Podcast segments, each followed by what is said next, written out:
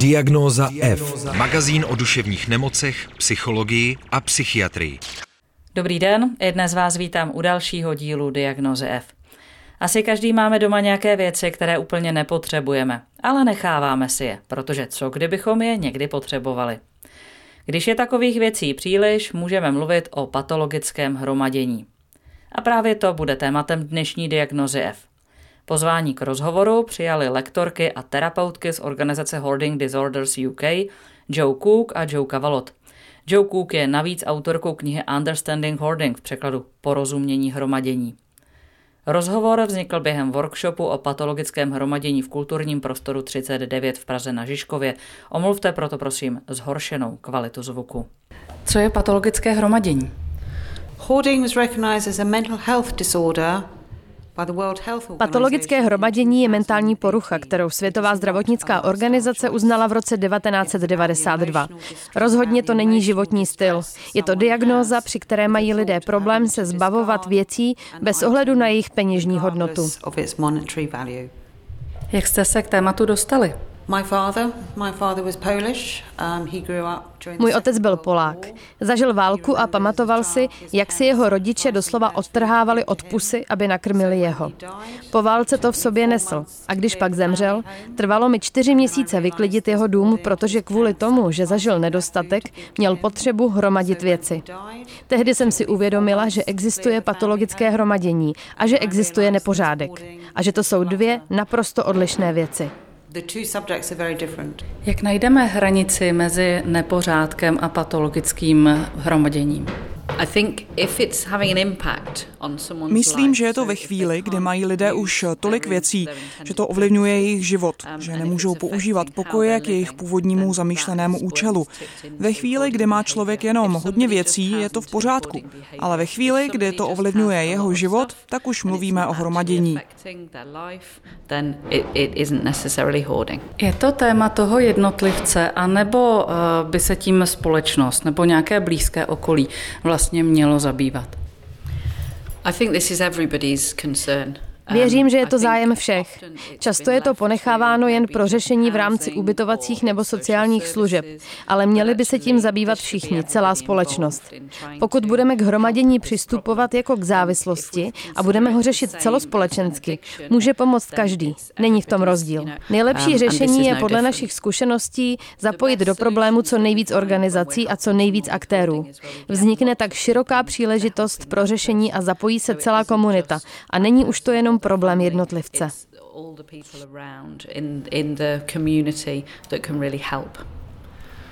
Je to téma, které se týká nějakých konkrétních věkových skupin, protože častě já si osobně představím třeba staršího člověka, který hromadí, takže znáte i lidi, kteří s tím mají potíže a jsou třeba mladší?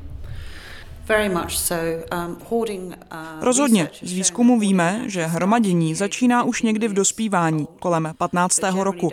Plnohodnotně se to začne projevovat a ovlivňovat život člověka nejčastěji někdy kolem čtyřicítky. Často se taky setkáváme a lidé se nás často ptají na problematiku hromadění u dětí. Typické je to u dětí s ADHD nebo poruchami autistického spektra. Proč lidé hromadí? Co je příčinou? Je to velice komplexní problematika. Příčiny můžou být ve ztrátě, truchlení, smutku. Je to svým způsobem o naplnění prázdnoty. Setkáváme se taky s negativními zážitky z dětství, které mohou být příčinou patologického hromadění v pozdějších letech. Dříve se o hromadění hovořilo jako o symptomu obsedantně kompulzivní poruchy. V současné době je to už teda samostatná porucha. S jakými dalšími duševními poruchami může hromadění souviset? Hromadění se málo kdy vyskytuje samo o sobě. Souběhy s dalšími potížemi jsou hodně časté. Nejčastěji se vyskytuje spolu s posttraumatickou stresovou poruchou. Ve 30 až 35% souvisí s obsedantně kompulzivní poruchou. Setkáváme se i s úzkostmi. Uvědomují si lidé, kteří hromadí, že jejich chování je nějakým způsobem nestandardní? Většinou ne. Existuje něco, čemu říkáme nepořádková slepota. Je to podobné, jako když si běžně nevšímáme, že naše děti rostou nebo že přibíráme na váze. Lidé si svého nepořádku nevšímají, dokud je na něj někdo neupozorní. Problémy obvykle nastávají v nouzových situacích, kdy je potřeba zásah lékařů nebo hasičů, nebo když si stěžují sousedi na problémy ve svém okolí. Spousta lidí si svůj problém s hromaděním vůbec neuvědomuje.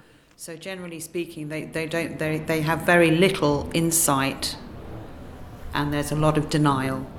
Vy jste použili vlastně příměru toho, že někdy je to náplast na osamělost, náplast na nějakou ztrátu, to hromadění.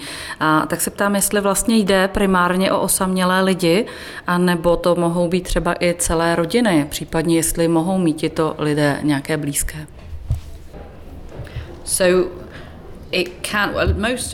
Většina lidí, se kterými pracujeme, tak 80 až 90% jsou lidé, kteří žijí sami v domech, kde strávili celý život a který patřil i jejich rodičům či prarodičům.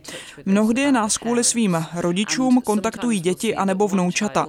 Když mluvíme o dětech, setkáváme se s tím, že třeba jedno z dětí má taky hromadící návyky, ale jiné žije naopak spíše minimalisticky. Není to přímo dědičné, jedná se ale spíš spíš o naučené chování, které se takhle může předávat z generace na generaci.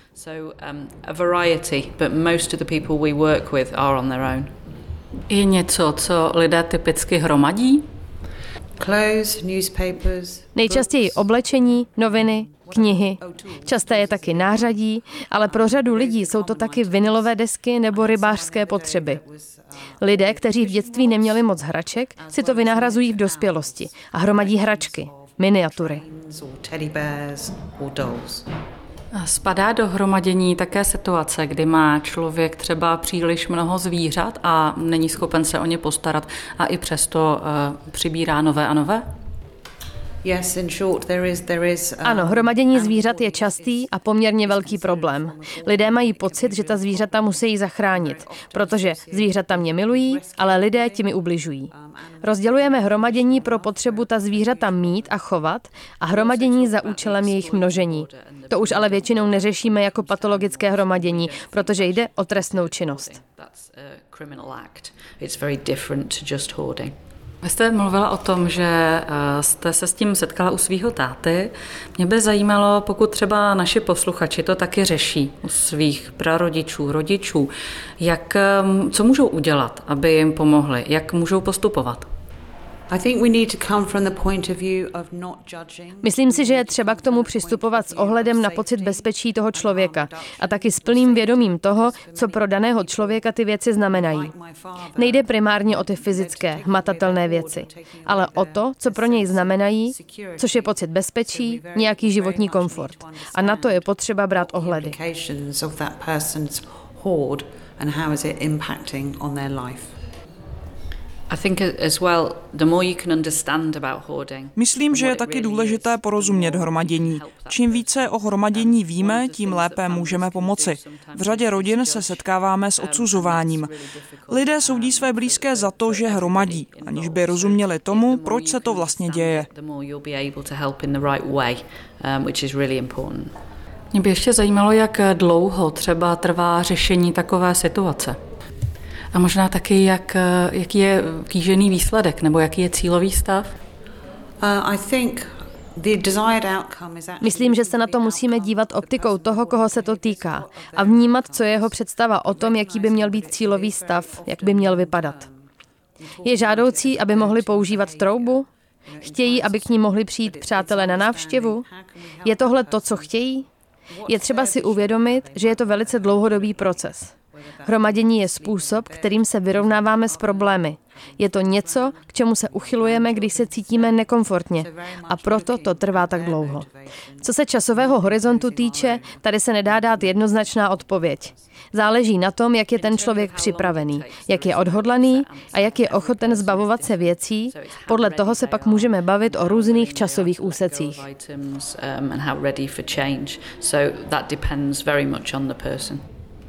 Občas jsou v médiích vidět televizní pořady o tom, jak eh, přijde někdo do eh, domu eh, člověka, který hromadí a v ideálním případě si sebou přiveze i nákladák a spoustu věcí odvezou.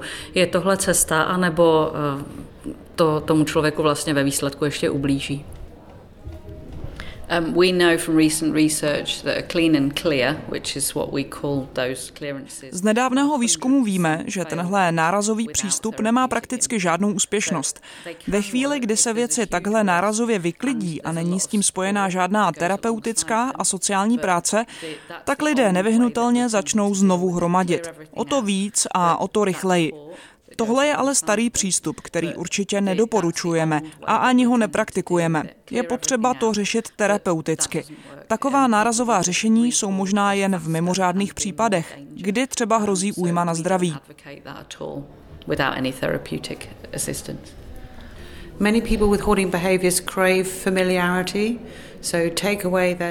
Hodně lidí, kteří hromadí, touží po jistotě.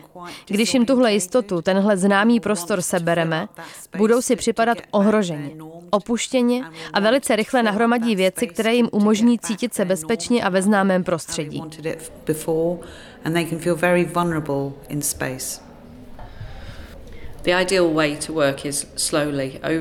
Ideální způsob, který se snažíme prosazovat, je pracovat pomalu, tempem, které je pro daného člověka přijatelné. To je za nás ten nejlepší přístup.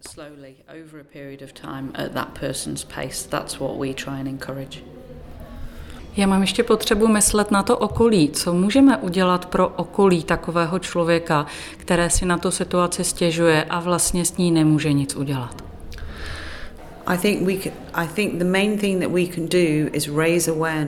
Myslím, že to hlavní, co můžeme udělat, je zvyšovat povědomí o patologickém hromadění jako o poruše. Pomoci lidem pochopit, že se nejedná o styl života, ale že je to skutečná diagnoza. A taky je důležité si uvědomit, jak obtížné je pro lidi v sousedství vedle takového člověka žít. Je ještě něco, na co jsem se nezeptala a co by určitě mělo zaznít, prosím? Myslím, že je důležité si uvědomit, že je to hlavně o člověku. Často se díváme na ty věci a ne na toho člověka. Je to vždycky o člověku. A když se nám podaří zapátrat a zjistit, co jsou jeho důvody k tomu, že hromadí, můžeme skutečně pomoci a nejenom odbourávat tu hromadu věcí, které jsou ve skutečnosti jen symptomem prapůvodního problému, který k hromadění vedl. Říká Joe Cook, která byla spolu s Joe Cavalot hostem dnešní diagnozy F. Záznam rozhovoru najdete na wave.cz nebo v podcastových aplikacích. Hezký den. Potřebuješ duševní oporu? Všechno spraví náš podcast. Poslouchej diagnozu F kdykoliv a kdekoliv. Více na wave.cz lomeno podcasty.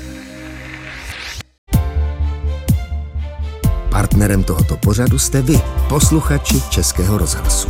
Už sto let vysíláme díky vám. Děkujeme.